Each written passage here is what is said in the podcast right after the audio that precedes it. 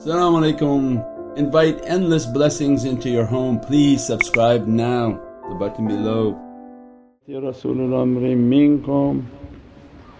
And reminder for myself always ana abdukul ajizu da'ifu miskeen zalim jahad and but for the grace of Allah and that we are still in existence.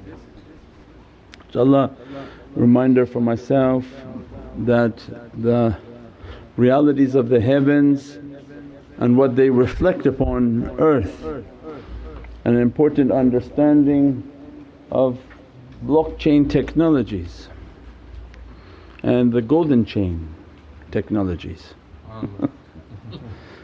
that is interesting that for the power plants because of qudra and power that when mankind is on a central system trying to learn how to move towards a blockchain syndrome system.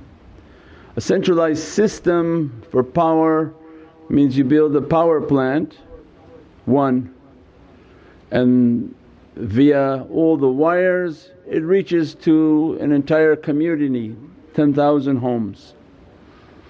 With centralized power Anything happens to this one plant, these 10,000 homes are knocked out.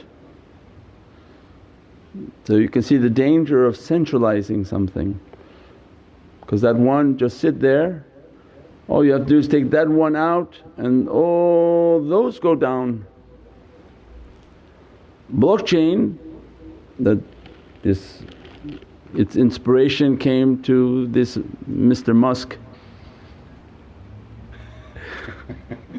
that why have one plant, have every house with solar panels in an area and this technology is only as good as your battery knowledge.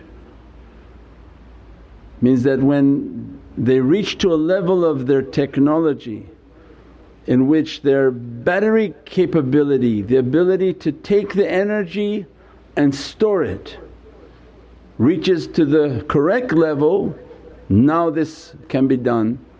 So went to 10,000 homes and said, why don't we put cellular dishes on your home and you become like a micro power plant. The cellular dishes, the solar dishes on your roof and with a sophisticated battery system you begin to store the energy. Use what you have to use for free, your excess energy will be sold into our system.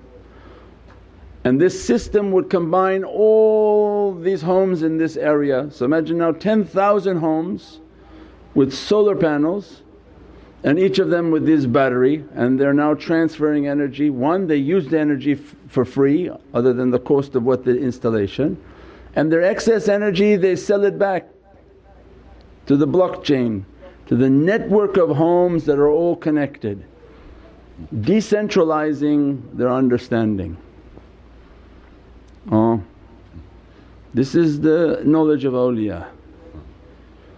And why awliyaullah come into our life and begin to teach that when you do your muraqabah and you do your spiritual practices and you understand the madad, your heart is being perfected and your ability to retain energy will be perfected.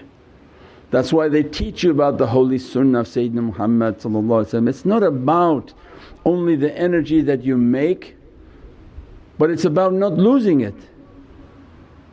If all day long you do good deeds and by night you do bad deeds and you have no cover, you have no, no protection, you will have lost all the energy that you made. What kind of power plant would that be? You'll be bankrupt every night. That whatever you produce you already lost it all. So your cellular ability, your ability to, to, to keep it and the cells of your battery and the understanding of your qudra is that whatever you're building you have the capacity to keep it, to keep it, to keep it so that your charge becomes excess positive. Not that you go two steps forward and five steps backward. But you're keeping it, you're keeping it with all the sunnah, all the way, all the practices, all the wudu, the meditation, all the practices. You're building this energy one day 10, 20, 30, 40, 50, you're now excess positive. And by means of the golden chain and their teachings of the madad, you're now on a blockchain network.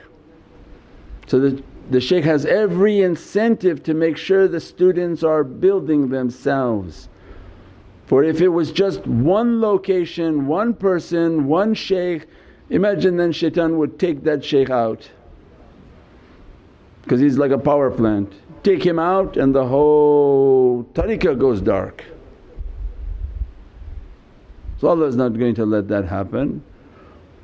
So then this network of qudra is flowing through the hearts of all the students, those whom are beginners and those whom are very advanced. The amount of energy that they're producing and the knowledges within their heart are flowing on an unseen chain moving through heart to heart. As you build your energy you become excess positive on the network, you're able to take from the network and supply the network of qudra. So then imagine now the qudra of the tariqah. If everybody builds themselves, everybody builds their battery capacity that they keep it by following the sunnah. Then you have all this knowledge from heart to heart that's flowing so that when you're meditating and contemplating you're logging on on how the shaykhs log on to the hearts of the shaykhs. The whole shajara is at their disposal. All the masters of Naqshbandiyat al-Aliyah all the way to the heart of Sayyidina Muhammad is their power plant. Whatever they're in need of their hearts are pulling from these energy sources and bringing like a depository of these knowledges and these qudra flowing out. And that's why I say you do the awrad, you do the practices as if now you're entering in and buying that network. You're putting the dishes means you're doing your practices. You're putting the battery, you're understanding how to keep the charge and your positive charge. Once you're on their network now this faiz is flowing into the hearts of people. And in times of difficulty this becomes the line of energy, the line of, of intuition and understanding and protections. So means everything we see in this dunya it's taken from a heavenly reality. We pray that Allah give us more and more understanding of how this network is working and how to log on to it, how to produce something positive on it so that the tariqah become much more powerful.